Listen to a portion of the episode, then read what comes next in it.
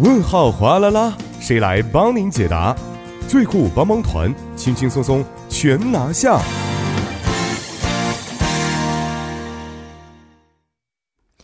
生活小贴士尽在帮您解答。首先欢迎我们的节目作家李金轩，金轩你好，大家好，主持人好，你好。那么首先让我们听一下今天呢要解答的问题到底是什么样的。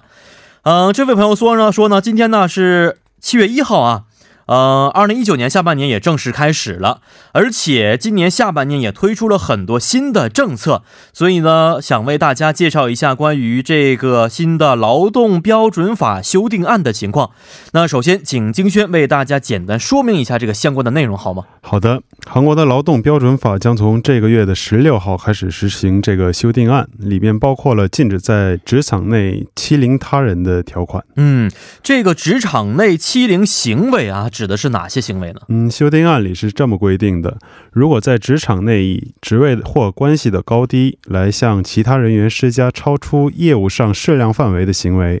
予以身体上或精神上的痛苦，而且恶化工作环境等行为，是被称为这个职场内的欺凌行为的。嗯，呃，可想而知啊，如果向下级人员辱骂呀，或者说啊施加一些暴力等等啊，这些行为都属于是欺凌行为，是吗？是的，除了这个物理性的暴力、辱骂等行为，都是属于这个欺凌行为的。而且除此之外，向第三者透露一些个人史，或者在他人面前或在网上辱骂的行为，都算是这种欺凌行为的。嗯，而如果这个上司反复特定让特定的职员去做一些劳务合同中未予明示的一些杂活嗯或者是纵火等，都是属于这个欺凌行为的。哦，这些行为啊，只要听起来的话，觉得让人就很气愤啊。是的，嗯、而且我知道这个韩国公司下班之后酒局也是非常多啊。那么如果强行的啊让员工去参加这种酒局的话，也是不是属于欺凌行为呢？是的，如果持续反复指示员工做一些与业业务无关的跑腿活，也是也算是这个属于欺凌行为的。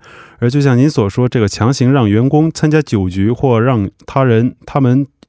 呃喝酒抽烟等，都是属于这个欺凌行为的。嗯呃，此外还有排挤行为、拒绝员工使用病假等的行为，拒绝提供业务所需的物品，或者是不承认员工的业绩等的，都是属于这个欺凌行为的。嗯，哎，其实说了这么多啊，如果现在我们发现身边有这种行为的话啊，我们应该怎么去处理呢？嗯，如果您受到了这种欺凌行为，或者是看到了某人在做这种欺凌行为的话，一定要及时向公司的负责人或者是人事负责人举报，或向韩国的雇佣劳动部举报。您可以访问雇佣劳动部的网站三 w 点 m o e l 点 g o 点 k r，在内点击举报中心，然后输入个人信息就可以举报了。嗯，是的，呃，其实很多人不敢举报的原因呢，就在于怕受到一些影响，比如说酒解雇啊等等一些纠纷的报复啊。是的。呃，那么对于这种问题，有没有一些相关的对策呢？嗯，如果举报的人受到公司的一些报应行为的话，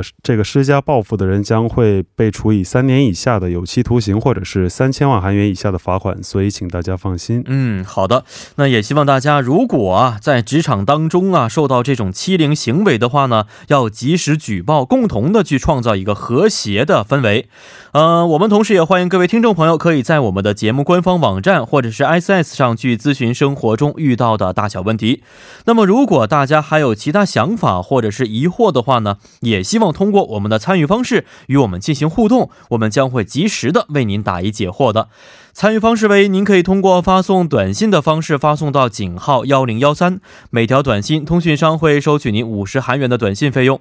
或者是通过我们的微信公众号搜索 TBS 互动，点击关注之后发送短消息即可。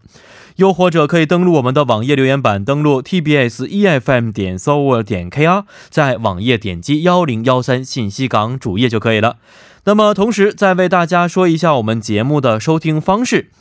您可以通过调频 FM 幺零幺点三，或者是我们的网站 TBS EFM 点 s o u r 点 KR 中的 EFM 首页，以及可以在 YouTube 内搜索 TBS EFM 收听我们的节目。那么错过直播的朋友们呢，也可以通过网站收听我们的节目回放，还可以通过三 w 点 p o p b a n g 点 com 或者是 p o p b a n g 的应用程序搜索幺零幺三信息港或者是幺零幺三新星行来收听也是可以的。那么，在收听节目同时，也希望广大亲爱的听众朋友们不妨的随手点击关注，因为我们的节目呢需要大家的点赞。好的，今天也是非常的感谢精轩呢，咱们明天再见，再见，再见。那么接下来为大家带来的是今日首尔板块。